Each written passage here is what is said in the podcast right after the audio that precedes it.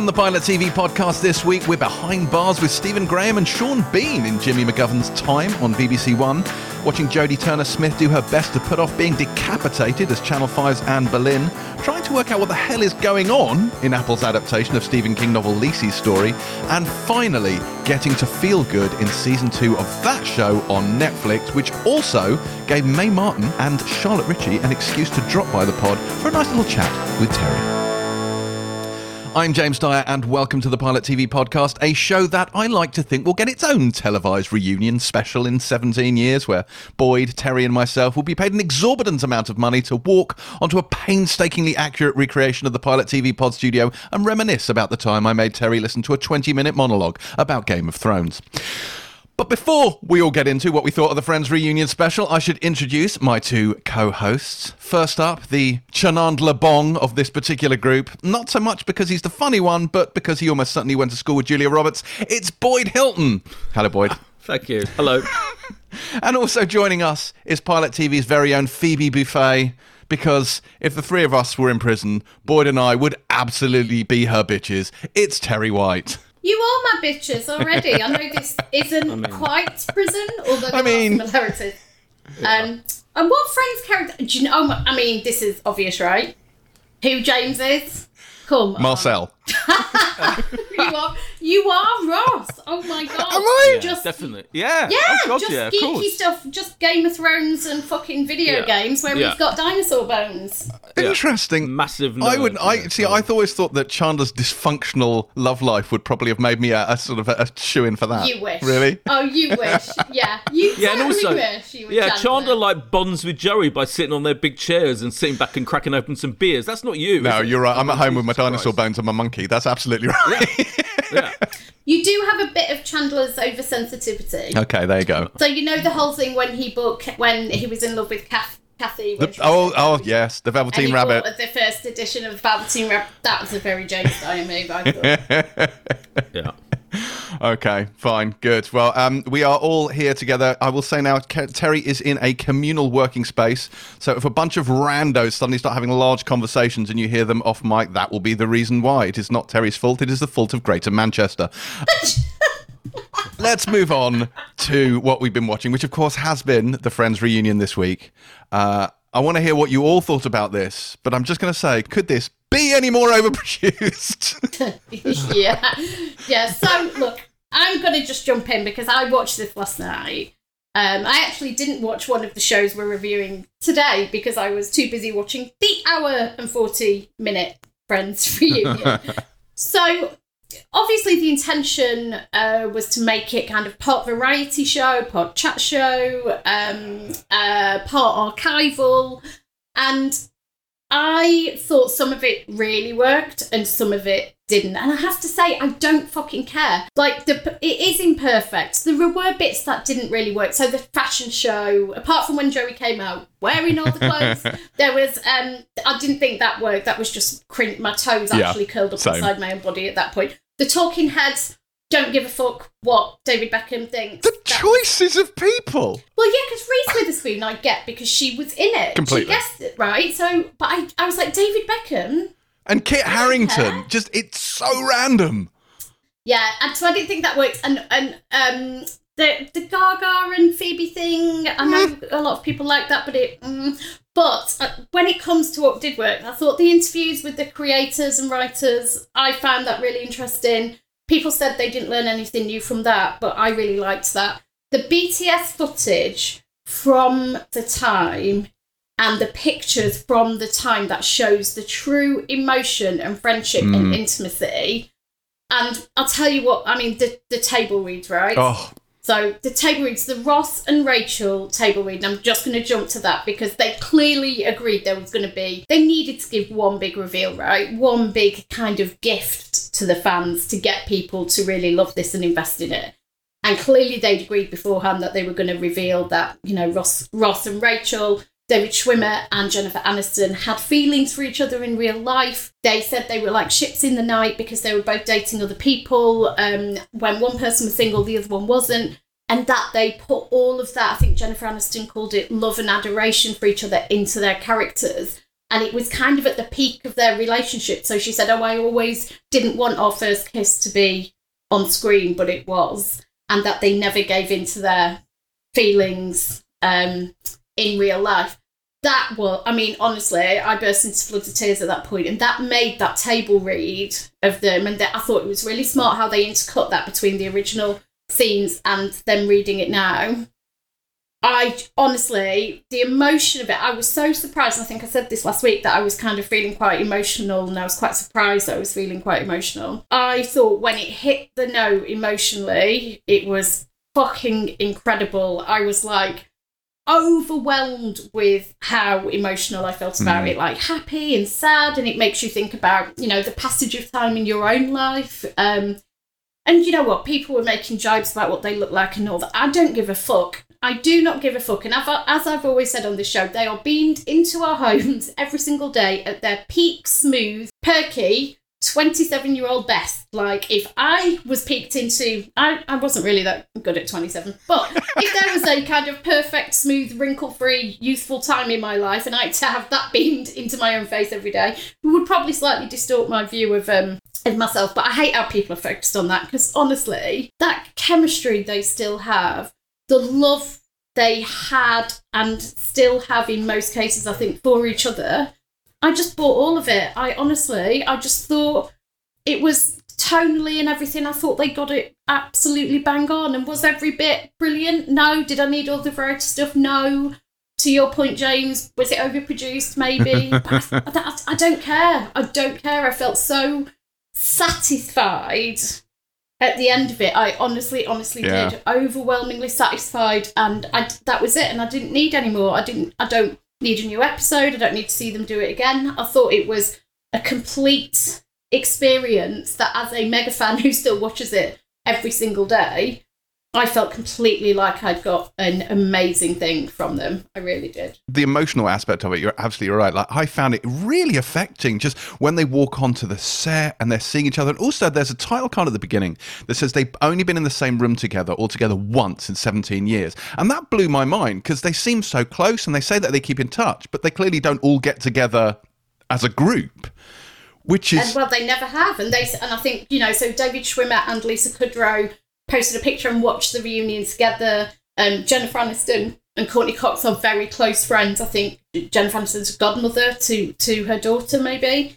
And but you know, there's the bit where Matthew Perry said nobody's staying in touch with me, and you kind of felt that there might be a grain of truth in that. I mean, also Matthew Perry's that when he talked about the pressure of needing that laugh every yeah. week and what that does to you and how he would like convulse and be in bits if he didn't get a laugh and how he how that crippled him. I thought that was Well, and, and Lisa Kudrow saying, "Oh, I didn't, I didn't know that." That was a really that that moment was incredible because she, I've used the word incredible already, but um, for him to say that was, I think, a really big moment mm. of re- re- revelation of what it was like for him, how anxious he was, and then for her to say, "Oh my god, I just didn't know that you were thinking that at the time," was really interesting. And I've read reviews, I've read people saying, you know, "Oh, they should have picked up on that and made more of it." I'm like, you absolute morons! That is all you Yeah, need to know. That was Yeah. there. That you know that that was a fantastic moment. And I think with this overproducing thing, I mean, I I know the producer and the director, so you know, but you're not going to get that what you're talking about yeah the, the the the atmosphere and the mood to make sure they felt comfortable enough to reveal those things like as you say the incredible david schwimmer jennifer aniston crushing on each other revelation like that has to be you know that i'm sure has to be eked Yeah. out and you know that and the whole way it was put together actually i think i mean there were i agree you know the fashion show was weird i mean of course but it was the mix of all these different elements that I think made it what it was, and, and just getting it tonally right to make them absolutely comfortable. And as you say, that opening, you know, was incredibly real and emotional, you know, and Matthew Perry crying towards the end was. I I think all the all the steps actually. All the different individual ed- elements of it that felt a bit much actually all came together to make it what it was. Yeah, Um, I agree, and I and I, I, I, I, I totally see what you mean, and I understand why it was, you know, to a certain extent overproduced because you know they've got like two million dollars each for doing this. They've spent a lot of money just on the whole production of it, and they wanted to make it a television event, which it hundred percent is. It was almost an unmissable television event. Like it was fantastic, and it did everything you wanted it to do. It rekindled all of your love for the show. It made you fascinated to see what these people are like now and how they interact with each other now, and to watch them go onto that set and just reminisce. Oh, this beam didn't used to be here, and oh, we did this. Oh, do you remember that time we did that? And oh, when Courteney wrote her lines on here, and then I erased it all. Like, Why would you do that? You know, it was just beautiful. I even liked the quiz they did. I thought that you know that the, Yeah. I think that worked brilliant, and that could have been a horrific cringe moment, but it came off without a hitch. That was brilliant. It's interesting the extent to which Schwimmer is in charge of those moments. Yeah. I think he's such the key. Yes. And he is because he's the absolute kind of um, he's so smart and I think he's so kind of unpretentious Mm. and honest and all of that. And I think he was a key person to, that they lent on to kind of be in kind of in charge. He arrived first. He organised the salary negotiations, didn't he? Yeah. Right. Yeah. I mean, he, he He's the reason they've got so much money. Yeah. I mean, basically. Um, yeah, because then they he got them to negotiate almost like a little union when they did their, Mm. Yeah, yeah, their yeah, reviews when they were getting a million dollars an episode.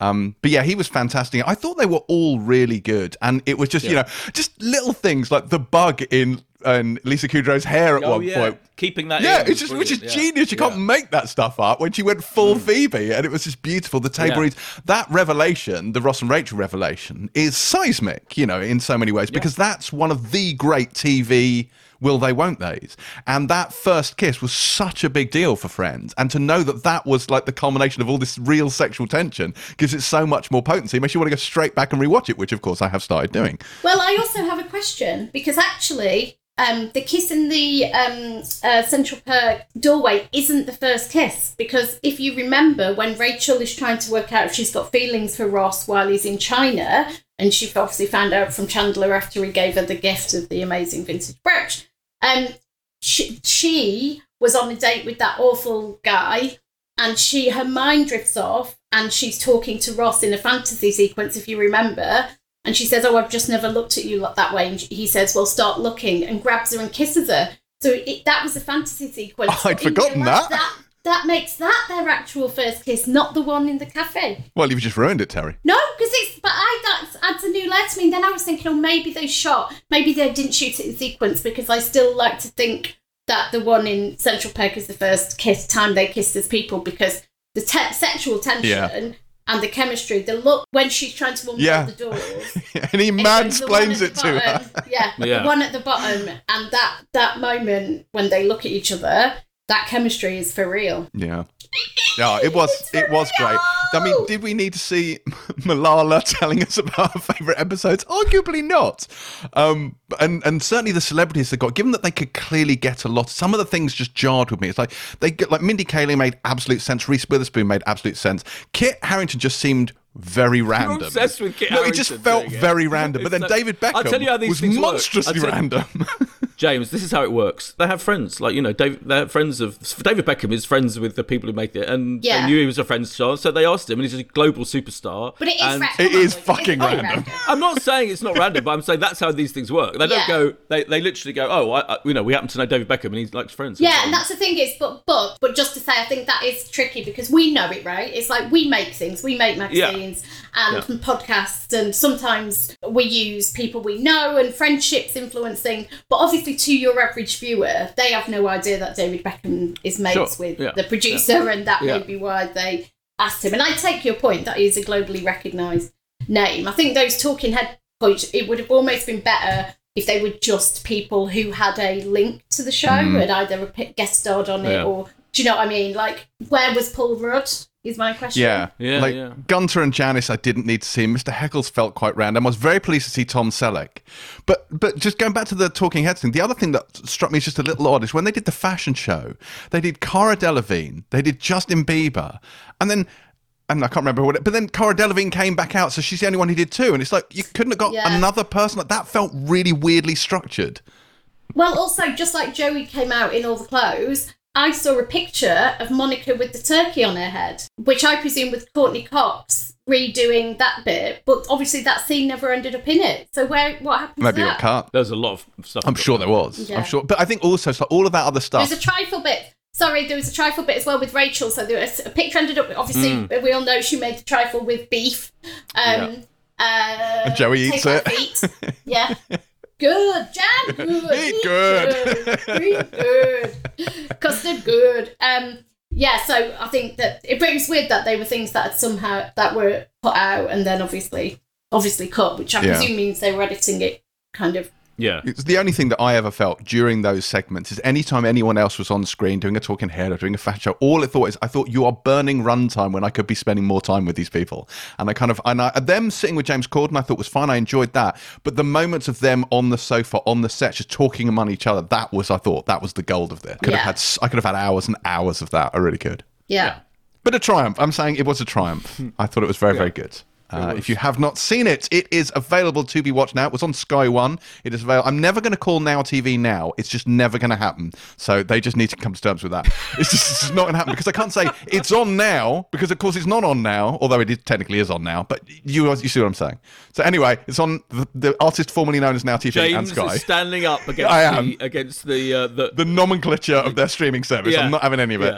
yeah. against the capitalist society that's rebranded now That's TV right. as Make now. it stop. Um but James, what else have you been watching this week? She asks like she does. Yeah, so I finally watched Innocent, which uh, which you guys talked about last week, but I burned through it last night and I watched the final episode this morning, and oh my god! like the, the twists and the turns and the things and the stuff and the ends and the oh my god and oh my god, Karen is the worst. Karen is the worst. Um, you did not like Oh, she did was just. I, I, well, I won't repeat verbatim the text that I sent you describing what I thought of Karen, but uh, yeah, she was an absolute C unit, and I just couldn't. I just didn't understand what. See you. Oh my god! Did you just say "see you" now? Yeah, he did. Oh yeah. my god! You were such a geek. Yeah, that's brilliant. What? Yeah. I'm trying to save myself some will I won't they sort of beep it out type time.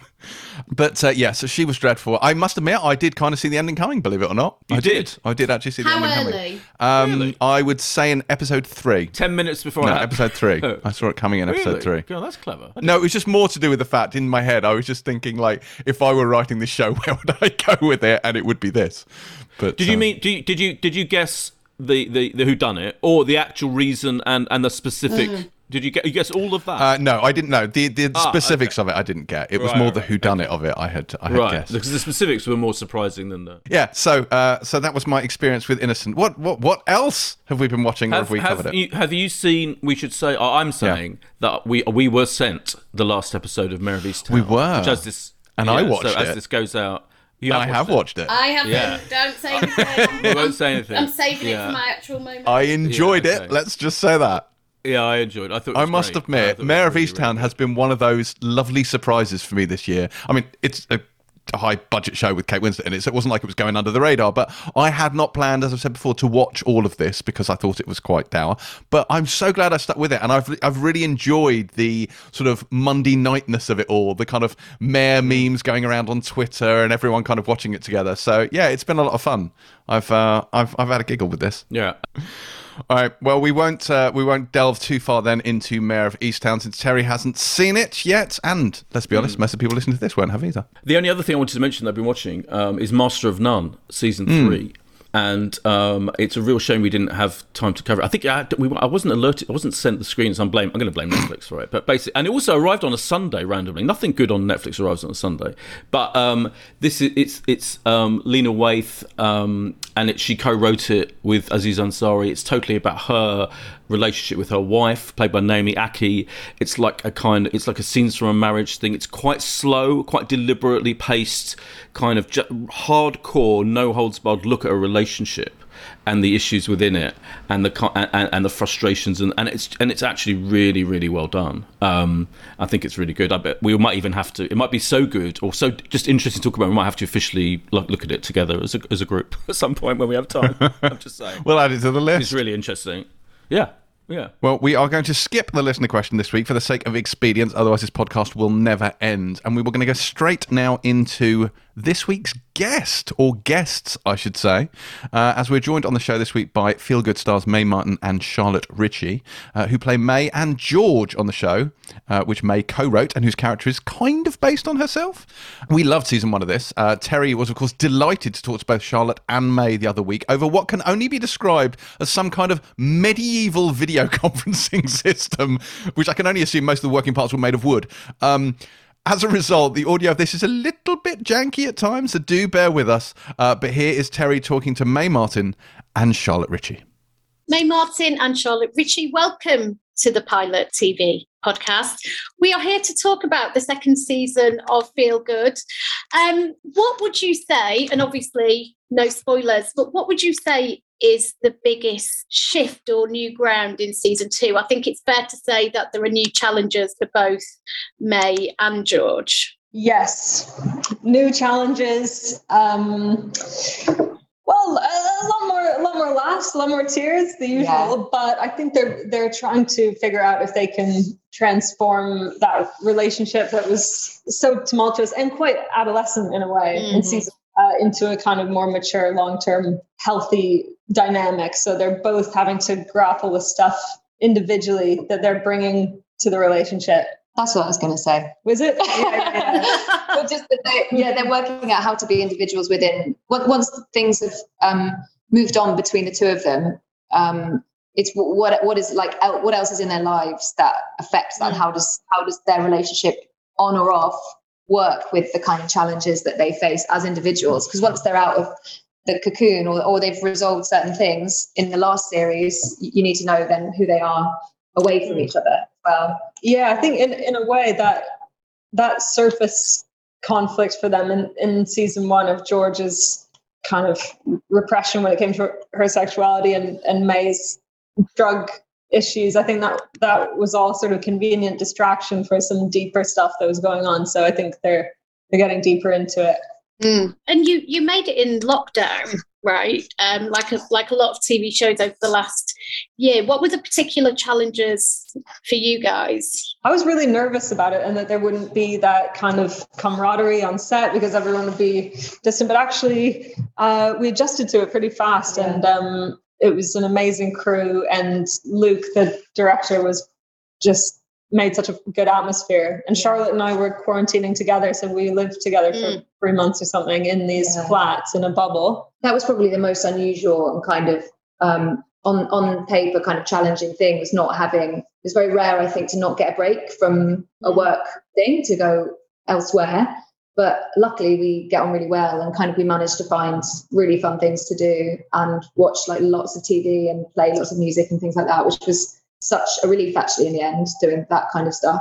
Yeah, especially what I think when you're working really hard and really tired, it's kind of nice to have very few options of who you can hang out with and what you can do. So it was really like, are we going to watch a film or yeah. play our? It definitely streamlined life yeah. in a big way. Like the biggest event that we had one weekend was um, that we did a whiskey tasting that was like the big event. Yeah, we ordered about 15 different whiskeys and then it was our favorite. But it, yeah. we managed to stretch it out for a good number of hours. Yeah, very and anyway, as in like not we weren't sober, but it was like a very sort of serious conversation with a lot of like kind of tasting. Yeah. And, yeah. yeah. It was it was it was professional tasting, which was. Nice. I imagine yeah. did the notes become a little bit less legible as as time went on? Yes, yeah, there was a blending. It was like blends. by the end of the by the fourteenth whiskey, we were liking them all a lot more. Yeah, like, this one's really good. Yeah. Mm. Did living together almost help with the intensity you were trying to capture? Because one thing that struck me about season one was the intensity of your relationship and that romance is so believable and so beautiful, actually. Was being together all the time, did that help in any way capturing that on screen? I think it did. Yeah, definitely. I mean, it meant that it was kind of, there was a sort of shorthand for everything. Um, I mean, already having done series one and already having known each other really well that that's kind of there. And there's, I think, a real level of comfort um, between us that allows for that intimacy, which is like really important because I don't think you can be feeling discomfort and, and playing these parts. But I think it, yeah, I think it definitely would have helped. Yeah. Yeah, I think I was I was just saying that I think in uh, uh, yeah yeah I think it, I, I, I hope that it does come. I definitely felt like uh, I'd got over a lot of the nerves of Mm, season mm. one, and the, Yeah. you know, uh, so by season two, that I think we were able to push each other further and Mhm. and had more trust and Yeah. and more trust in our friendship, and that allowed for a kind of yeah, there was a lot less like takes that were ruined by like giggling from my, Yeah. at least from me giggling. And. I think like yeah, I just think that that was got. I think that's also reflected in the fact that like the script is a little bit more. The characters have moved on and are more kind of mature. There's a there's a more adultness to it, and I think Mm. that that that comfort is reflected. Is a bit like how they're moving on from each other being their primary concern, and they're looking at other things, and that yeah, I think that yeah, slightly is informed by that. like a slightly more domestic and yeah. Yeah. And for those who don't know and, and maybe haven't seen the first season yet, if you haven't, what have you been doing with your life? Um, the idea for Feel Good came out of, of your stand up, Mae, which should come out of your personal experiences. It's obviously semi fictional. Do people kind of assume everything, every um, thing you put in there is is true, basically? Uh, yeah, yeah, I, I think they do. Um, yeah, and a lot of it is, and that, but uh, so much of it is is heightened, or and particularly the specific characters are often amalgamations of lots of different people. And my my co-writer Joe's experiences as well. He he's bringing tons to it, you know, from his own relationships and everything. So um, yeah, I don't mind people making that assumption if it, uh, but because I think the emotional truth is Mm. is definitely there. But yeah, And when it comes to addiction, is that often the case of because you would have to remember, I think, sometimes things that may be embarrassing or shameful or you regret years later. Is there ever a sense when you're writing of, of it's still difficult sometimes to put that stuff on the page, or or is the distance you now have does it make it a little bit easier? With addiction, um, writing it was absolutely fun, and then actually doing it what was there's more of that in season one than season two, I think. Yeah. And, and I hadn't I'd never acted before, and so I hadn't really thought through what that would feel like to to do those things. But I think that's good because I probably wouldn't have written it that way if I had No, no, it's going to feel. yeah exactly so yeah i definitely found it i was surprised the natural emotional recall that happened sort of without my conjuring it up you know but um yeah yeah. And and I think both Mae and Georgia are such brilliantly realistic characters and both flawed, beautifully, brilliantly flawed. Um, for you, Charlotte, is that part of the pull of a character like George? She's, I mean, she's amazing, but also a nightmare at times as well. Yeah, yeah. I, I mean, it is. It is a real, um, a real draw. I think, like, I think there's a real. Um, I, I don't know. It's, it's people are really flawed, and I think it feels very liberating to play somebody who is. Um, I think it's just very true to life. That I think we're often striving to be as good as possible a lot of the time. Almost everyone is all the time, and so it is great to play a character that is so clearly flawed and also who so much, definitely in the first series, I think was so unwilling to see her flaws and so reluctant to kind of absorb them. And I think there's a lot more uh, of a redemptive feeling in Mm. Second series, almost maybe too too much. So I think like I think that George maybe uh, gets a little bit kind of moralistic or something, a bit kind of puritanical about absolving herself and kind of being. And I think that there's an interesting discussion there about how you move forward from being a person who's hurt somebody that you love. And Mm. um, I think there's a lot of empathy and like nuance in the show. And that's what I love most about it is that there are these constant contradictions within us all the time. But yeah, I mean, she a lot of the time I watch it, and personally, I'm like, "Come on, George," and it's stressful. And I think because it's so naturalistic, I find it really hard to like. Uh, they're separate, you know, the different people, and like sometimes I judge George very harshly when I watch the show. so Um, that's so funny though because I I have the opposite i mean Mm. maybe in season one occasionally but i watch it and i'm like poor george mm, Mae is so annoying and so overwhelming and uh, self-absorbed so i i watch it and really empathize with george but I think that might just be the hell of watching yourself. yeah It's maybe Yeah. awful. It's Yeah. awful. Yeah. to watch yourself. Well, me anyway. But I, I really, uh, Joe and I really tried to. We like that in any given episode, you might be uh, uh, identifying with with George or Mae, and that that power dynamic shifts um, and is sort of fluid. I think it would get pretty one note if it was just like poor Mae or Yeah. poor George. So I, I like that it flips. I want to just talk about the reaction to season one briefly because were you expecting it? It was, I mean, just across the response to it was incredible. Like a whole community of people coming together who loved it. Did you have any sense it was going to land in in quite the way it did? No, we I just hoped so much that I mean, even if it had been a hundred people that were really passionate about it, that would have been amazing. And mm. I, I was really, I think, like we we were saying that, when you look at if you were to assess humanity off of social media and things, you'd think that people were really bad, and it was mm-hmm. so refreshing. I was so primed to have to be defensively explaining things or to be uh, challenged in various ways, but actually, so many people were into the the nuances of it and really engaged with it in in a really um, interesting and, and, complex way. So I was really pleasantly surprised, and across different generations and mm. uh, demographics. So that meant a lot. Yeah, it really meant a lot. Also, I think what I found um, fascinating. Sorry, fascinating. What I, what I love is that basically Mae and Joe have written this very personal and specific uh, and detailed account of one person's ex- experience or a couple of people's experience of one or two specific things and the amount of people once that's been made and put out into the world then people make of it what they need and what they want. Mm. And I think that is what happens when you make and create something is that it kind of, I get, I don't know if you feel this, but like it leaves you and becomes theirs. It becomes whoever watches it. And the amount of people who saw things in it that maybe I didn't anticipate, but also connected with things I never thought of. And um, I think that that's what's so amazing is that it's specific and personal. And that has spoken to so many people. And actually, that shows kind of how how related people are and interrelated and how mm. nuanced people's sort of experiences are. Yeah. Yeah. I mean, there seemed to be such a universality to their love story, and I think it was one of the most romantic shows on on TV last year, as well as being hilariously funny. The Blackpool episode um, is is just one of the mm. most romantic episodes of television. It's so romantic, yeah. I how do it. you how do, how do, how carefully do you have to balance say the the romance and the comedy? And tonally it must be a bit of a line to walk.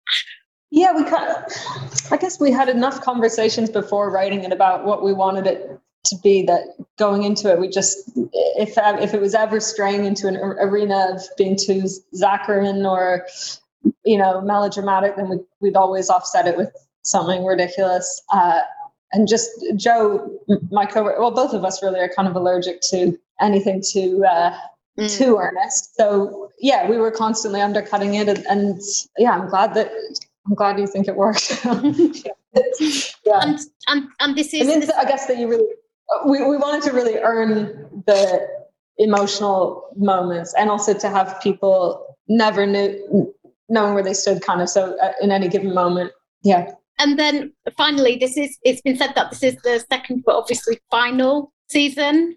Is it what? so? I know. I hate, I hate for you to find out like this, Charlotte. It's quite awkward, but apparently. no, I knew that. I knew that. I knew that. yeah, we we always kind of. It sounds like I'm just saying this because it's been cancelled, but I swear we always knew that we wanted it to be two seasons because it's a love story, and uh, we thought we wanted to be able to tell a complete a complete story. We knew where we wanted them to end up, and we didn't want to just keep indefinitely throwing problems at them. And um, so, yeah, it's really sad to leave it behind, but I feel proud of it, and mm. it's kind of deeply satisfying to leave it to leave it like that as well. Yeah, you know, yeah. It's quite a rare thing, I think, to know for sure that you are not going to continue, especially when yeah. The, for a lot of people, lots of people have loved it, and I think that will be sad for them to say. I mean, it was definitely sad. I, I found that the bit that really I really understood it was over when, when I finally watched all the last episodes, and I was really moving to know because you get attached to these characters and you sort of you do care where they end up going, and there is a sense of like, yeah, what's next for them.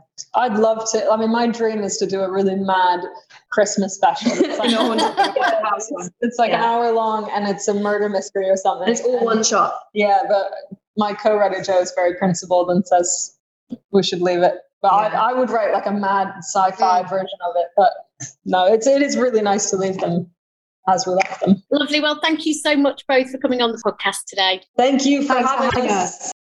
That was Mae Martin and Charlotte Ritchie. And time now, I think, for this week's news. Where would we like to begin? Um, I was going to start with the fact that um, in the Sex and the City world, um, you know this uh, this reboot, reimagining sequel, effectively is happening, which is called "And Just Like That."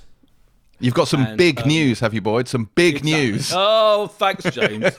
yes. So Chris Noth, and uh, I think I've told the story um, on this podcast before about oh, I did a Q and A with Chris Noth once, and when I met him beforehand, you know, for the chat, kind of pre Q and A chat, and I was like, "Hi, Chris," um, blah blah blah, and I said, uh, "It's just really, it's really interesting that Chris Noth," blah, blah, and he went, "Noth."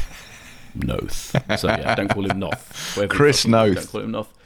Um, so yeah, he's going to. He is confirmed that he's coming back because there were rumours that he wouldn't. That he wouldn't come back as big. Um, uh, but he is going to. Thank God. Because I couldn't see how they were Right. going to do that because um, Aiden's back as well, we Yeah. know. And I was like, oh God, don't have her having left big, or because then that it what you don't want out of a new Sex in the City is something that essentially undoes all of the narrative Exactly. so far. And Yeah. the prevailing narrative has always been that big is the one. And I, I was like, I can't handle that. So that is excellent, excellent news. But obviously, in the last film, she had a snog with Aiden, which was very bad because he also has a wife and many children. Um, and that's not very nice. But um, so, oh, that's exciting. I didn't know that, boy. Just Oh, yeah, yeah. things I didn't know. Yeah. Oh my God, you you must have been busy this week if you didn't know, get that nugget of news. Was I was. I was. I was. Yeah, it's very good news. Completely. Uh, well, speaking of people reprising their roles, Boyd, you will, of course, be thrilled to know that The Last of Us on HBO is going to have Merle Dandridge reprising her role as Marlene, the leader of the Fireflies in the game. So that's she's, to the best of my knowledge, at the moment, she's the only person from the game who is actually reprising her role in the TV series. Uh, so that's that's that's kind of cool. I, I mean, anything from that game that makes it into the series, I'd be completely happy with. Obviously, it makes sense that they've recast Joel and Ellie, but uh, but yeah, having uh, having Merle Dandridge in as, as Marlene works for me. That is good news. Boyd says, "That's good news. I don't know who that is or no. anything about that. Exactly. No, but I can see that. Yeah, having something from the game. yeah, that, yeah. that's good for. And, so, and it's, it is a key character as well. So right. Did you see the? Have you heard the OA rumors? I have heard the OA rumors, but I've seen Yeah. nothing to substantiate it as fact. Do you know anything? No, no. All that. Well, so but there's two things basically. Zal Batmanglij, the co-creator uh, of it, did post some weird and mysterious Instagram posts. From Old Night, presumably. Yeah, from old night, whatever. And they were weird and mysterious, and he is definitely deliberately being weird and mysterious. Um, because he didn't explain what they were, um, and they had a kind of OA vibe to them. I think it's fair to say OA. OA, OA? vibe. Yes. Yeah, and um, there's this DeuxMoi um, account on pop culture account on um, Instagram, which I didn't know about until people popped up and started talking about it, where they have like blind stories, blind items. You know, like Popbitch says, you know, we've heard rumours that so and so, and doing that. And one of the kind of gossip items was that NBC is in negotiation to revive the OA for um, Peacock, their streaming service. And then, so someone said, I've heard that. And then someone else said, oh, yeah, I can confirm they're definitely in negotiations. I mean, who knows? No one's. But Can you It does imagine? feel. Yeah, so fans are getting excited. I've had loads of DMs from, from people saying, do you, do you know if it's true? I've no idea. But I mean, Well, Boyd, you should look it up on the Internet of Trees. yeah, I really, yeah, exactly. it's all there in the Internet of Trees. But I mean, I'm so I'm just I am overexcited by just the possibility. It might just be a new a new project from Zal Batmanglij with because And that in itself would be exciting, but not that would be itself would be exciting. Yeah, not as exciting as an actual uh, uh, revival of the OA. Yeah, Oh, I can't, I can't I, let, please let this rumour be true. That's what yeah. I'm saying. Yeah, yeah. Uh, Breeders has been renewed for a third season, but let's move on from that. Uh, breeder hates breeders haters. Uh, one thing I did see was interesting. So Trevante Rhodes, who was obviously in Moonlight and uh, well, and The Predator and a number of other things, uh, but he's going to play Mike Tyson in the series for Hulu, Iron Mike. Have you seen this? Yeah, Yeah, I'm- Julio. I know on Hulu on Hulu. Uh, so presumably be coming to star on Disney Plus here in the UK eventually. This is the one where Tyson is not happy about because he's not actually involved in the series, but frankly, that's probably for the best. Um, but yeah, should be interesting. It's an eight-episode mini-series uh, made by the I Tonya team. It's a big. There's a lot to take in on that story. There is. Well, Trevante Rhodes is fantastic, but yes, Mike Tyson it's is a, yeah. shall we say, problematic figure, um, to say the Yes, least. to say the least. So, Do you, when you say problematic, I mean, he was jailed for rape. euphemism- Yes. A euphemism Yeah. for convicted rapist. yes, absolutely.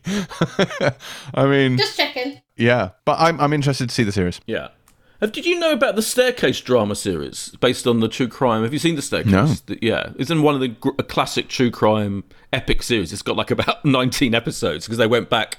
There was original series, then they went, went back and did more series on HBO, and now and they're making a drama with um with uh, Toni Collette as the wife of Michael Peterson, Colin Firth as Michael Peterson. She died. He was accused of murdering her, and he claimed that she fell down the stairs in the home. And um, Parker Posey is playing the prosecutor. I, I'm, yeah, I think it's interesting. I mean, Colin Firth and Toni Collette in a true crime HBO drama based on an amazingly bizarre case is is interesting. Oh, did you watch the? uh Did you see the Cobra Kai season four teaser? Oh, no. Okay, so it's teasing that Terry Silver, the villain from Karate Kid three, is going to be in season four of Cobra Kai. At the moment, they're just rolling through all of the back Yeah. catalogue at this point. Who can we get? I'll be honest, like Karate Kid 3, I don't think I've ever watched all the way through, so I only have a very dim recollection of who Terry Silver was. I'm kind of relying on Terry to to fill me in on this. Terry, you seem like someone who's definitely seen Karate Kid 3 a number of times. Of course, I've seen Karate Kid 3. But, Who was Terry um, Silver? who's- Doesn't he own? He owned like a waste plant or something. Doesn't he team up with um with Kreese? Like if you look at the synopsis of uh, Karate Kid Three, ostracized villain John Kreese attempts to gain revenge on Daniel and Miyagi with the help of a Vietnam War comrade, the wealthy owner of a toxic waste disposal business. That's got to be him, surely. He's the um, he's the shit Steven Seagal. Yes, with the ponytail. Yes, yes, Yeah, hundred percent. Yes. Yeah. oh, he was great, and he, I mean, because he, was the one who essentially went in, got Daniel, trained him behind the back of Mr. Miyagi, tried to undo all of Mr. Miyagi's learnings. Daniel broke Mr. Miyagi's heart and rejected him. But he was really all along working for and was actually trying to fuck Daniel up. And he got him to like hit wood until his hands bled and, and kind of leaned into that brutal style of karate training that Mr. Miyagi was kind of philosophically very against. But their relationship was very fractured in that film because of shit Steven Seagal. He was evil. Yeah. Evil shit, Steven evil Seagal. ponytail. Evil ponytail. Evil shit Steven Seagal will be back in Cobra Kai season four. Uh, what else is happening? in the world? Did you see? I mean, I say, did you see? I should say, did you see, or were you in any way interested in the Sandman casting that was announced this week? Uh, yeah, I mean, there's good people in it. Jenna Coleman, Stephen Fry. I mean, loads of people. Yes, people, that is right? true. And Jenna Coleman playing Johanna Constantine, which was. Uh, you know, which made people ask, you know, is John Constantine being recast? Is he being gender flipped in this? But they think actually that's not. It's not actually the same character. It's like a like a a, a forebear of of John Constantine. But who else have we got on there? Let me bring up the actual list. David Don't, Thewlis. don't you think it just becomes like name salad? Like it's literally just a list, a massive lot of list. people. Of It is a big list, and I won't go through obviously all of them, not least of all because a lot of them are people we don't necessarily know. But Joely Richardson, who's playing Ethel Cripps, uh, who's the master thief and woman of a thousand identities.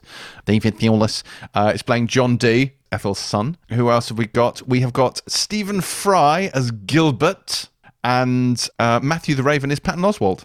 So those are those are the kind of the, the recognisable ones. What, pray tell, I haven't read it. What is the Sandman about?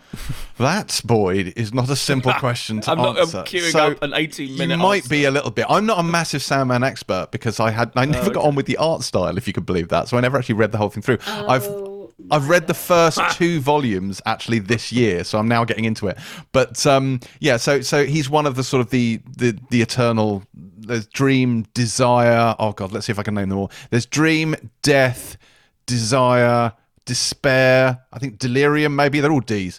Um, anyway, uh, it starts off with him having been captured and held, sort of like as a prisoner, because they've stolen his mask and his pouch and his robe and whatever it is, and he's been kept by this kind of wizard. And while he's kept there, everyone's dreams go a bit doolally, and eventually he escapes. But it's a very twisted kind of horror yarn. It has lots of little subplots and he goes to hell he deals with john constantine there's there are lots of sort of individual standalone stories in there there's a there's a lot going on there's a serial killer guy um with with teeth for eyes which is more than a little bit upsetting uh, the corinthian it's yeah it's it's fucking weird but it's pretty cool Okay.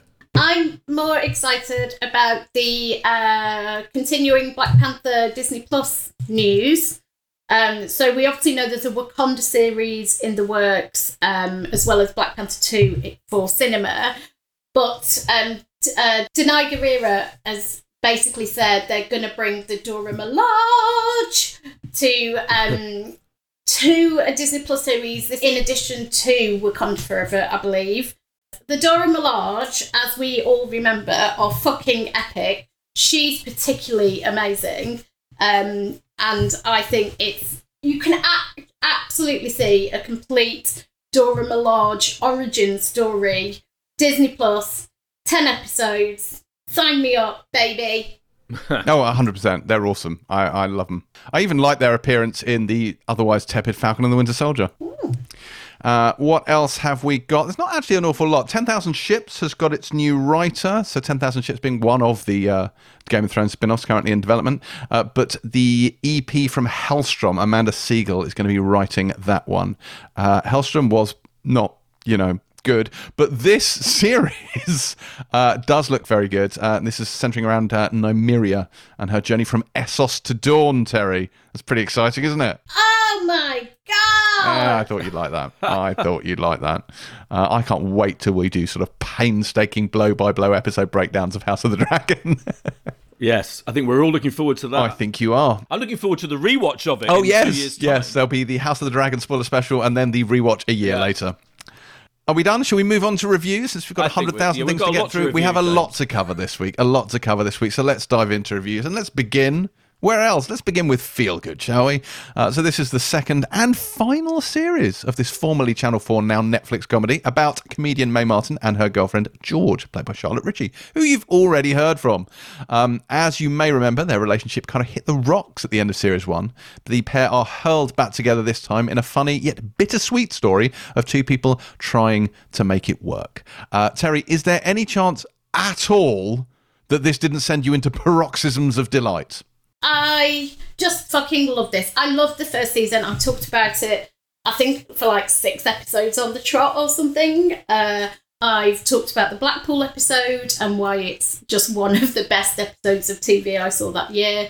And here's the thing about Feel Good, right? Is it is one of the only rom coms on telly that I think absolutely nails both parts of that because it is funny. It's like Motherland for me, levels of funny, but it is also one of the most romantic shows I have ever, ever, ever seen. And I buy their love and their intimacy and their physical chemistry and everything. And I just feel completely like seduced by the show every time I watch it. Um, so we are in season two. As you said, the end of season one was left basically in the ashes of their relationship. And the, the first season had really only concerned itself with the, this burgeoning relationship. George, as you said, played by Charlotte Ritchie, who had only ever dated men previous to meeting Mae, and um, about their blossoming relationship, about the kind of tensions. Um, was hidden for a while. Um, friends and family didn't know. George coming to terms with her sexuality. And um, this actually started from Mae Martin's stand up for years. She kind of dug around in her own life, memoir ish, I'd say, in terms of um, past relationships, but also her, her addiction issues. So she's very open about the fact that she's um, in recovery. She is in a, I don't think she's still actively in AA, but she talks about her time in AA. And it kind of was sprung from her life. She co wrote it with Joe Hampson, who is back this season as well. Now, it is on Netflix now, and she is absolutely adamant that this is the last season, that is it, which which kind of is heartbreaking, but also I think right. And this second season, I don't want to say too much about what happens because it picks up with whether their relationship, you know, can survive, will it last, is there is there a relationship there to save? But it widens the scope this season because, as I say, the first season I had a narrow-ish focus on that. It was about this love story and it was about um, sexuality and you know how you manage addiction but it was really that was the lens through which we kind of explored everything. Season two widens the scope for me because it it tackles gender identity. There's a brilliant line where um amazing rehab and she is asked kind of who what sh- who how does she identify now and she says, "Oh, an Adam Driver or a Ryan Gosling." It's and that's kind of really typical of of the kind of humor in in Feel Good. There's a really interesting whole bit about the commodification of trauma. I say this as a woman who wrote and sold a memoir about trauma. Really interesting look at, at uh, kind of the commodification of trauma, the real world consequences of the Me Too movement, how women are kind of revisiting, and actually everybody is revisiting stuff in their own past, um, how we now view, I suppose, teenage experiences as um, adults who are living in a very different cultural climate. And so I think I think it does this really cleverly and not in a heavy-handed way at all um, the the issue of gender identity is is looms large, and Mae Martin has said that she is non-binary. Her pronouns are now they, them, or her and she. She uses both, and that kind of is reflected on screen. This kind of digging into gen- gender identity. It remains really fucking brilliantly written, and that for me, there's two things about Feel Good for me that is is kind of why it's so magical. The writing is impeccable. I just think it is. I think it's absolutely spot on. But also the the main thing for me really, you've got their chemistry, but really it's about Mae Martin. She has this incredible vulnerability. She's always reminds me of a, a, basically like a baby chick who's just been hatched and has no real hairs on her yet and is kind of taking her first tentative steps into the world, she has this this really arresting vulnerability, which makes her just so compelling to watch. And the way she performs this, and it's not all autobiographical, but a lot of it is lifted from her own life. But the way she performs it, I just find her just so compelling and believable and you root for her and you have such affection for her even when she's been a dick um, or she's being selfish or she's being self-centered or she's falling back into destructive habits and i just think she's an incredible incredible performer her emotional kind of breadth and her ability to land tone with both bits of writing and bits of performance i just think she's like incredible She's extraordinary. so I love this. I felt I felt devastated when it ended. I'm going to go back to the beginning of season one. I'm just going to say I reviewed this for Empire and I gave it five stars, which I don't think I've ever given a TV show before.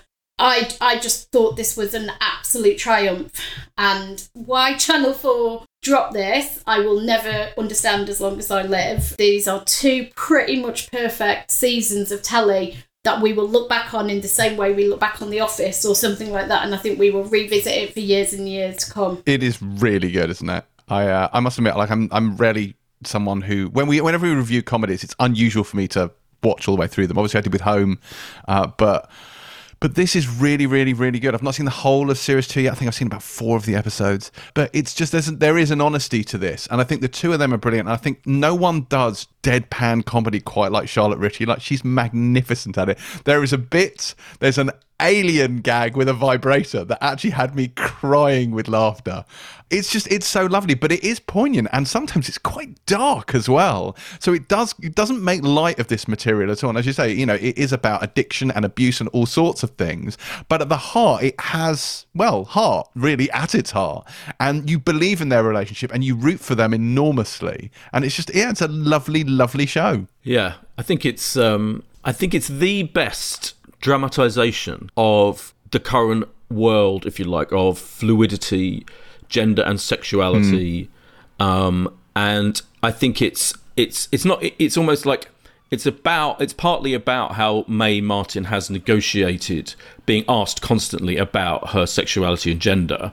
Um, you know, ever since she became a famous person, and and even more so, obviously, since Feel Good season one came out, and because it deals a bit with that even more in season two, and it's kind of it's a show that co- it's commenting on itself as it goes along. That's it's it's so multi-layered in that way. So yeah, so there's the whole trauma thing going on. She's dealing with trauma, past trauma, but she's also talking about how a comedian is dealing with past trauma and what that means and how that's going to be um, as, as Terry says, you know, kind of marketed almost um, and presented.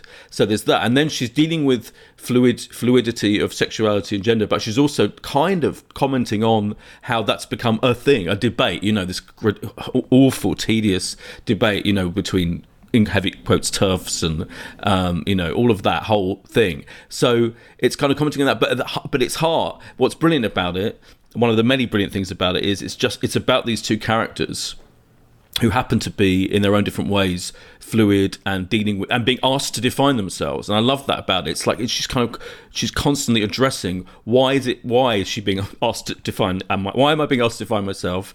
You know it's annoying difficult. There's a brilliant new character played by jordan stephens who i thought was fantastic in it. Jordan stephens jordan stephens off rizzle kicks and you know he has done acting and he's great. And he plays this guy this teacher a colleague of charlotte richards and we're first introduced to him and he wants everyone to explain who they are but def, by, the, by definition by their sexuality. I'm pansexual cis male blah blah blah he wants people to reel off their, you know, their definitions of themselves. And Charlotte cat and George resists it, and it's such an interesting thing. And what how, how he turns out, I thought was really interesting. So I think Mae Martin's so confident of that she can satirize really some of that stuff, but at the same time talk about how important it is to to want to be nuanced and fluid and not define yourself as any particular thing, and yet at the same time want to define yourself in some ways as non-binary, as she has. It's so I keep using the word nuanced. It's so brilliantly, cleverly nuanced, and, and, and I think it's absolutely leading that. You know, it, it, it's talking about that stuff in a way that other um, other other stuff has done, but I think it's doing it in such a brilliant way. And as you say, that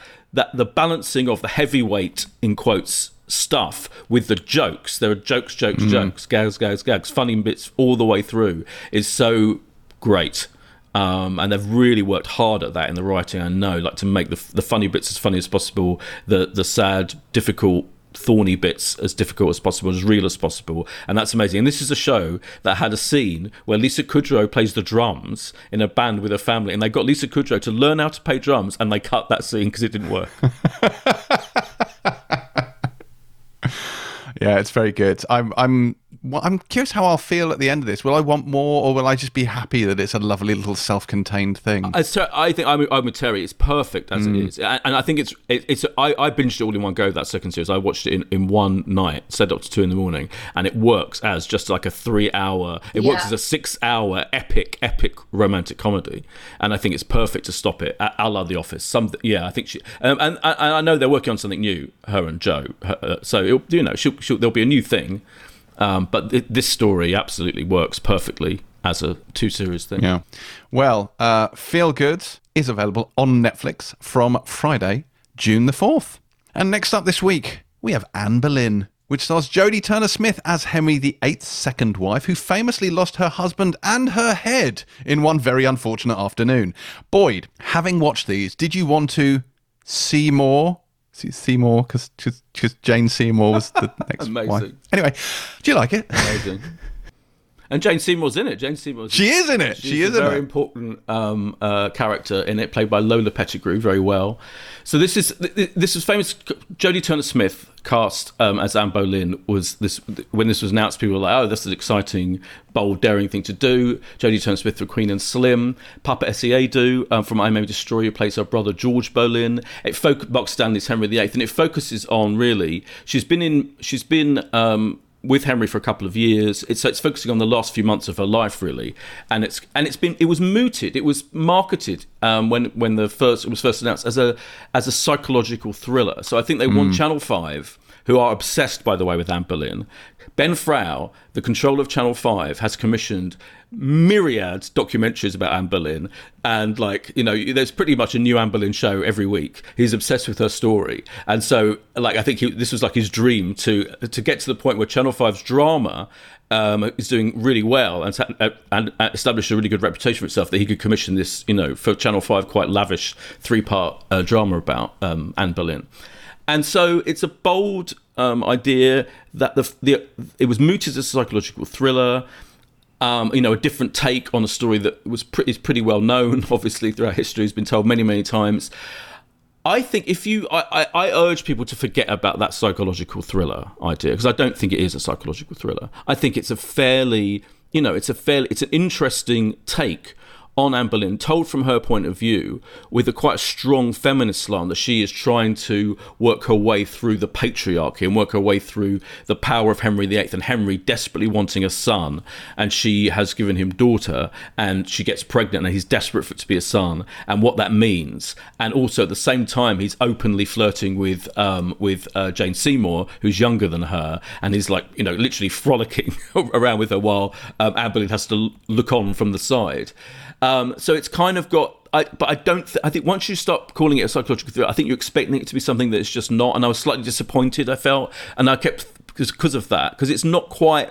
It feels quite in a way um, old fashioned in some ways, like the way they perform the dialogue is quite kind of period drama style. And i think yeah, they could have made it feel more modern really than it actually is. It feels in, in many ways quite traditional. And i thought it needed it could have done with more oomph generally the storytelling. It's a little bit i think it's a little bit slow a little bit um, kind of everyone standing back and acting in this in this period drama way.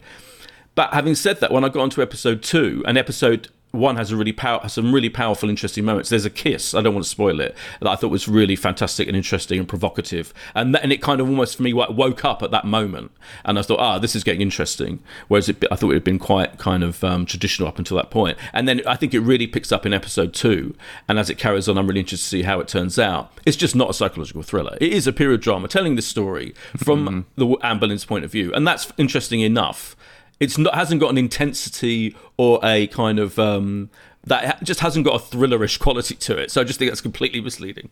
It is. I know what they mean though, because the idea is it's the last days of Anne Boleyn. Yeah. It's, it's, when her world starts to fall apart and she can feel the walls closing in on her as her because sure. her entire you know status and everything is pinned to the fact that she's the queen, that she's married to the king, and then when that starts to fall apart, everything from her status to her power to her personal safety suddenly starts to feel like it's falling away from her. Like the the and it's all enemies, no friends around her. You know, Henry's mooning over Jane Seymour, who's about 12 years old, and it's all a little bit. You, I think you feel it. You feel the psychological weight on her as her world is unraveling, and there is nothing she can do to stop it happening. It, yeah, it's a it's a it's a drama. It's the word thriller I have an issue with. Yeah, it's not a thriller. There I are think, no thrills in no, this. I think the way it's directed by Lynsey Miller, she's done a really good job. Yeah, it's not directed as a thriller. It's not. No, it's, it's not. So I just don't know where that whole. So I'm I'm over obsessing about it's the way it's more described. of a psychodrama, right, isn't it? More than anything else. Whatever. Yeah, and if we should say yeah, Eve, not... Eve Hedderwick Turner's written it. I think it's her first major commission, and um, you know, and and, and she's done a good job because I think it's really interesting. With it, but it just doesn't need to be thought of in that way. Yeah, like the action set piece involves a peacock, so you know. right, right. Let's not overstate the thrills. Exactly. So the first half of the first episode is a little bit slow, and it does take some use to getting take some used to getting used to. It takes some getting used to that they are speaking in period speak. Is that what you call it? Um, because yeah. because we're used to with especially these these contemporary retellings, they kind of cobble that out the window. And and I did think some of the writing was a little bit plodding, and it did feel maybe like like it, it wasn't by a seasoned writer. That all said, Jodie Turner Smith is phenomenal. Like the way she carries herself, the way she holds herself, the way she delivers um, lines that you'd imagine on the page could read quite kind of innocuous or flat. She, the intent behind her performance is kind of amazing. I thought it was beautifully directed. Um, and I know Lynsey Miller did Deadwater Fell before um, and has, has done quite a lot of, of telly, but this has a, this does have a cinematic quality and I'm I agree with you, Boyd. This is a feminist retelling through and through. So it's by Fable, who are famously behind Rocks, um, and so it really is a specifically feminist lens on this. And I think it's really interesting, right? Because think about when you learn about Anne Boleyn at school, and you learn about Henry VIII, and it's all that, uh, you know, died, beheaded, married, and when you do that rhyme yeah. to know how Henry got rid of all of his wives and it's it's like this flippant thing that you you do with kids in the playground and then you forget that this was a woman who was murdered by her own husband. He was a psychopath and a abuser and a thoroughly unpleasant man. And it's really weird because she's Anne Boleyn's become this kind of almost like mythical figure that you just cob around as shorthand for basically tempt- tempestuous women who end up getting what's good for them. It's it's really weird how that kind of is in your mind since being a kid, and then you're like, oh no, he's he was a real guy who was vile and horrible, and and not only, you know, had had sex with m- multiple other women, some of whom their age seems questionable. Because uh, they seem more like children to me than women, but also murdered, literally murdered his wife, chopped off her head. It's ridiculous. And the only thing I did think is the um the actor who played Henry, Mark Stanley. Mark Stanley. So Mark Stanley, in I think the what you need for the threat that Annie's under to really have its full power, Henry has to be almost kind of larger than life in the sense of being a physical threat, a a threat to her very, you know, her life, her children's lives. This man has to be this huge physical dominating presence. And Jodie Turner Smith has such presence that she overshadows Mark Stanley sometimes. Not and I don't mean overshadows in terms of talent. I mean when they're in a scene together, you find it hard to believe that that the the she's under threat from him because she is so compelling. You can't stop looking at her when she's on screen. And she has a physical presence and a and just a overwhelming charisma that I think it's it's hard for him to match and that that does something to the dynamic of their relationship that I don't think quite works. But the second half of this, as Boyd says, pretty much from that kiss onwards, holy shit, there is a br- brutal childbirth scene. Mm. There is a extraordinary bit afterwards where she's getting laced up, and you can, I mean, as let me say, as a woman who's given birth, but even just as a human being, this is amazing. And this was her first job after having given birth to her own child yeah, as well. and and you you know, there's, I thought it started to do at the back end of this first episode. It started to do some really fucking interesting and bold and out there stuff because I agree the first bit felt a little bit safe, a little bit traditional, wasn't what I was expecting. And I'm if I was watching that at home, I think to be honest, I'd have switched over. So if you if you feel that when you watch it, keep going because by the end of the first episode, I was hundred percent gripped. And obviously, as Boyd says, it, it it focuses on five the last five months of her life, three parters. As episode one opens, you cannot imagine a world in which this woman is not the one in charge, who doesn't have all this power she clearly has as queen. And by the end of the first episode, you absolutely understand the peril she's in. And so I, I just think keep with it, keep going. It, it's my heart was in my throat by the end of that first episode, and now I can't wait to watch episode two. So just push on if you if you feel that. And I think the bravery and the risks they're clearly taken by the end of that episode. I, I'm excited to hear Boy do that that carries on into episode two. It's almost like they kind of deliberately set it up with a quite a traditional opening half hour, and then wham, you're into the absolute grim reality. And by and, and you, uh, uh, its biggest achievement, I think, is you totally believe it. I, th- I totally believe this is the grim, grim reality of what she had to go through. Yeah. I never got past that wall that you speak of. Like I, again, I, I've definitely picked up for me in the second half, and it does become more interesting as the pressure really sort of ramps up, and you start to feel the stress that she's under and the peril that she's in. But it never quite engaged with me. I never, I never. I by the end of this, I wasn't hooked. I mean, there's only three episodes, so actually, but even then, I don't know that I'm going to press on with this if I'm honest with you.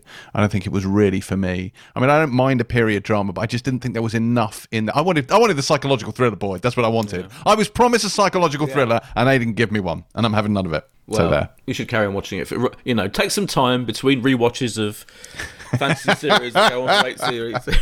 and you might enjoy See if I can fit two episodes Yeah. of this in. Yeah, I know, we'll see. Uh, well, it does drop on Channel 5. It begins on Tuesday, June the 1st at 9 pm. Next this week, we have time. We have time, in fact, for time, which comes to us from Cracker creator Jimmy McGovern and sees Sean Bean as a schoolteacher shipped off to the big house to do some time for killing someone in a drink driving accident. Uh, there he finds out that prison is not at all like the classroom. Clearly didn't teach at my school, uh, and struggles to adapt. Meanwhile, Stephen Graham plays a prison guard who has his own problems to deal with. Now, quite clearly, a harrowing, deeply depressing prison drama is Terry's idea of a sitcom. So tell us, Terry, was time worth yours? Oof. I mean, so I, as we all know, I enjoy bleak, I enjoy grim, and fuck me, you don't get much more grim or bleak than this. Um, brought to you, Jimmy McGovern, one of our absolute finest writers. Um, and he's here with Sean Bean and Stephen Graham. I think have only ever been on screen together once before, which was um, in The Accused. briefly, I think, and this is the first time they've properly, properly done something big together. I mean, two Northern Titans of acting. So I can't believe they're actually not like brothers or cousins or something. Hmm. But this is, I mean, short, let's start with Sean Bean. The amazing thing about this is it so brilliantly captures and all through him literally what would be your worst nightmare. So imagine you're in your 50s, this terrible thing happens, you've caused a man's death, and he's sentenced to four years, and it follows him as he basically enters the prison. And I honestly, it, how beautifully this captures what it must be like to be a normal person who finds themselves going to prison for the first time in their 50s, completely unprepared for this, has no sense of what he's about to get into, is not part of like a criminal fraternity, does not move in these kind of circles, probably doesn't even know another criminal and what that must be like. And you are with him from the beginning. It helps that it's shot in a really naturalistic way. Um, so you're you're right there alongside him. I mean, he goes through a lot in this first episode, and it, it's full on from the get go. So you know he's he's waiting to actually go in, and somebody's getting the shit kicked out of them for being a grass maybe.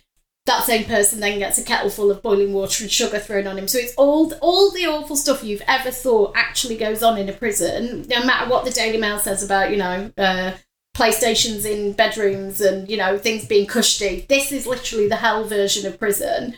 And what's brilliant about Sean Bean is he he nails how a normal person you imagine would react to prison processes and rituals. You know, having to bend down and squat and cough so you can show you haven't got any drugs in your bumhole. they're, they're like casual violence that goes on around it. The small, I think, it, what was brilliant was the small indignities and humiliations that come with going to prison. So the fact that he has to call the prison guard's boss. And, and just these details that Jimmy McGovern is brilliant at for creating these really realistic worlds. Now Stephen Graham is on the other side of it, so I've only seen the first episode, but it, essentially it's it, you're getting these two perspectives, which um, which I think is really interesting. Because usually in prison dramas or in policing dramas, and obviously I've watched a lot in my time in both film and TV, you're either with the prisoners, it's from their point of view, the guards are kind of corrupt, and, and there's this binary storytelling, I think, in, in without wanting to be, get too punsy about about prison dramas, there is binary storytelling. You're either on the side of of the officers, you know, like a prison cell block H situation, and you're kind of, or it's it's. I find it really interesting that the setup is kind of from both perspectives, and you have sympathy for kind of both. So it's it's not too much to say that Stephen Graham might be a little bit rough around the edges as a as a prison guard, but he's humanized immediately, and you're shown his private life and his family life, and what you get is two actually really quite nuanced perspectives from either side of this situation, the prison guard side and actually being a prisoner.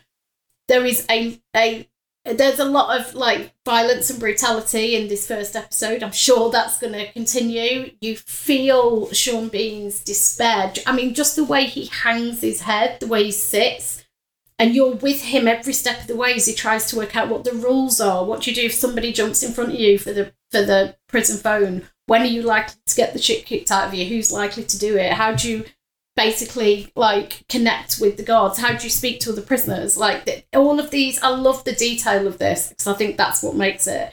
Stephen Graham is, I mean, amazing in everything. This is like classic Stephen Graham territory, kind of a bit line of duty esque in the, you know, might be doing some bad things, but are they for the right reasons? Maybe. Um, but it is, I mean, I have to say it's a bit of a hard slog because the first episode is just like, oh God, that is literally my worst nightmare. And God, oh God, is that awful thing going to happen now? And oh God, what's going to happen? And yeah, and that's kind of how it goes for the full hour or whatever it was. Um, this is like classic McGovern, classic Bean, classic Graham. If all of these things are up your street, I don't think it does anything particularly different or new, but I don't need it to. Why would I need it to? But they avoid sensationalizing Mm. and i like that about it the way it's not like he goes in and he's immediately like gang raped in prison it's like no someone steals his sandwiches Yeah, it's the and it's like it seems it, right? yeah it seems really it's not it's not spectacular, but it's the it's as you said the little indignities. Someone steals his sandwich. Someone comes in just they help themselves to things from his cell, and he you know he's an older man. He's a school teacher. He does he's completely ill equipped to deal with this scenario, and I, and I, it's all the more heartbreaking I think for the mundanity and the sort of reality of it. I also like the fact that this takes place within the line of duty cinematic universe, and he's actually doing time with Tommy Hunter, head of the OCG. So you know. But I imagine, I imagine this is your worst nightmare, James. what going to prison or No, just not watching this prison. I show? mean, Watching this show. No, Yeah. This Well, on the one hand, it, it is and it isn't. So on the one hand, I'm like Jimmy McGovern. Like Cracker is one of my all-time favorite TV shows. I love Jimmy McGovern. I love Sean Bean. I love Stephen Graham. So I was really looking forward to this. And then Boyd went.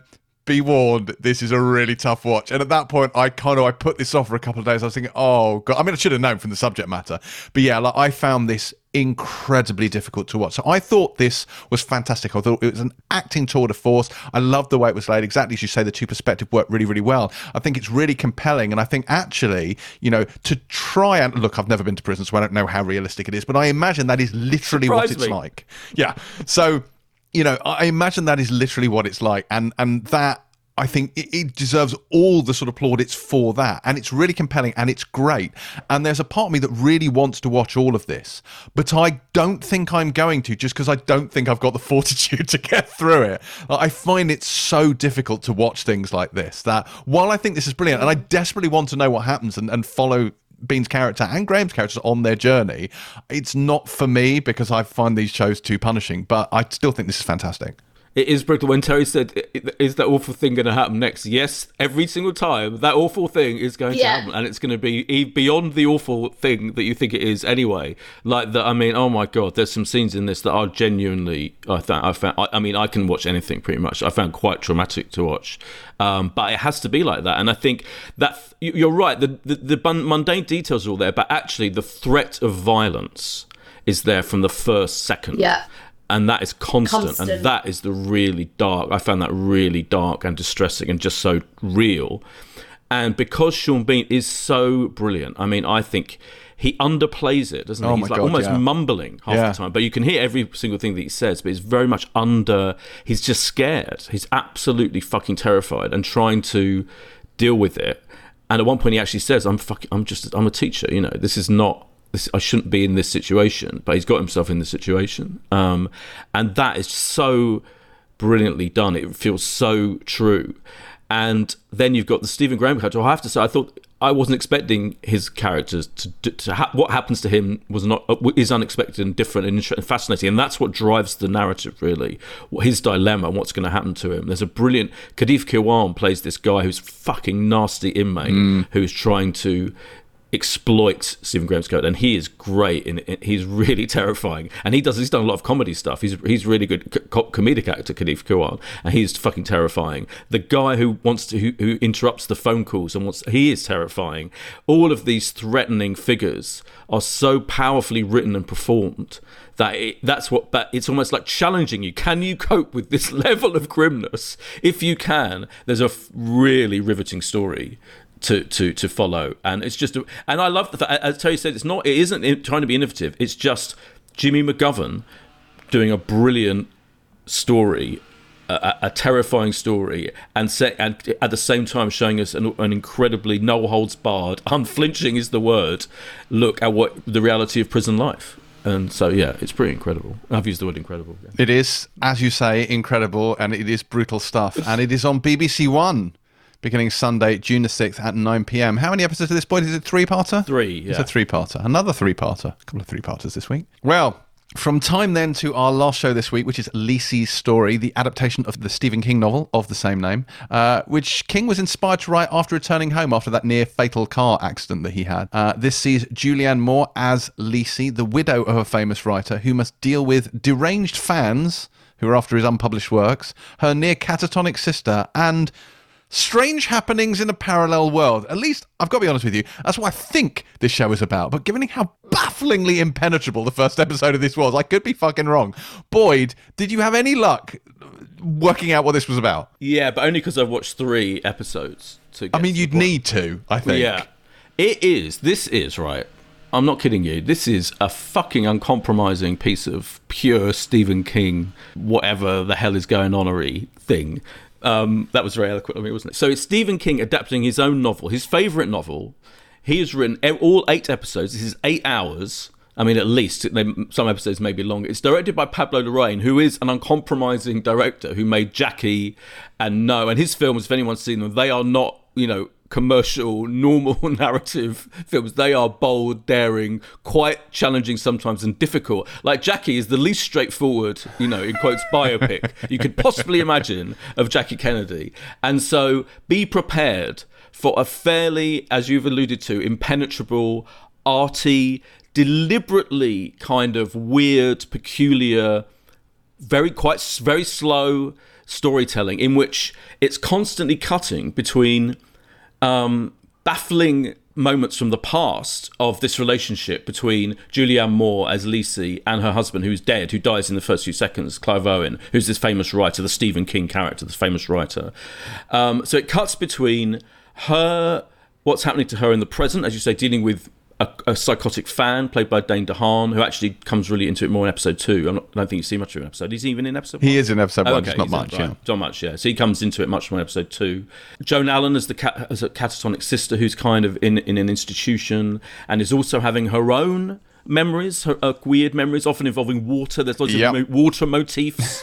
Going on, then there's Jennifer Jason Lee, who I have to say, right, this is a show in which Jennifer Jason Lee is the normal one. Yeah.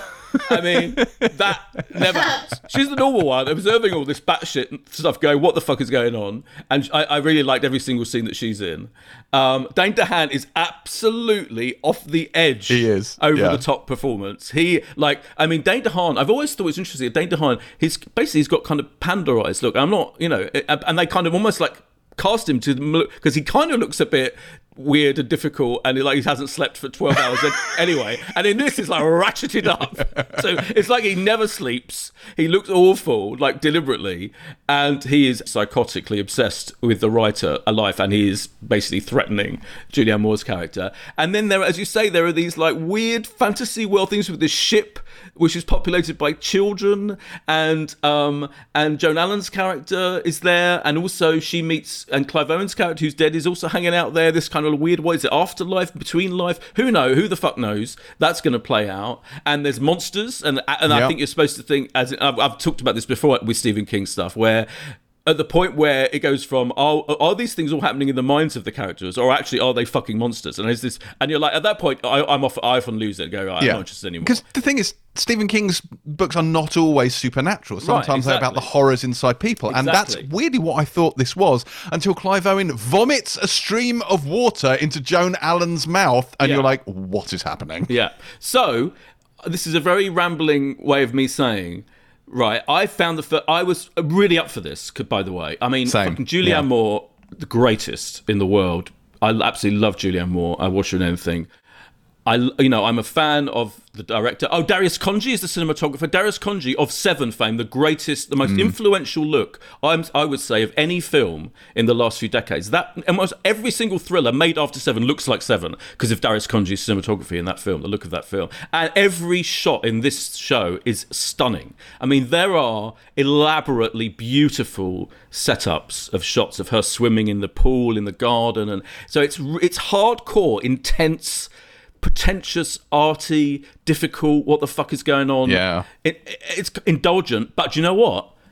After about three episodes, I actually started to really like it, and now Did I'm you? in. I am in. I'm sorry. It is kind of annoying Because you weren't I- at first. Because I No. texted you when I first, and you were like, oh, God, no. Oh, I hate. I, I, I genuinely hated it. I thought this Yeah. review was going to be. I can't stand this fucking thing. I'm not going to carry on watching it. But I carried on watching it, and I'm absolutely fully immersed in it. Now. It's immersive in the end, and I think it's uh, like Apple TV Plus. Like they did this a bit with the Mosquito Coast, didn't they? Like that is the thing that's not. I think has really alienated a lot of people, and not what they expected. I think this is in that vein of like absolutely uncompromising, beautifully c- created, bold, difficult storytelling.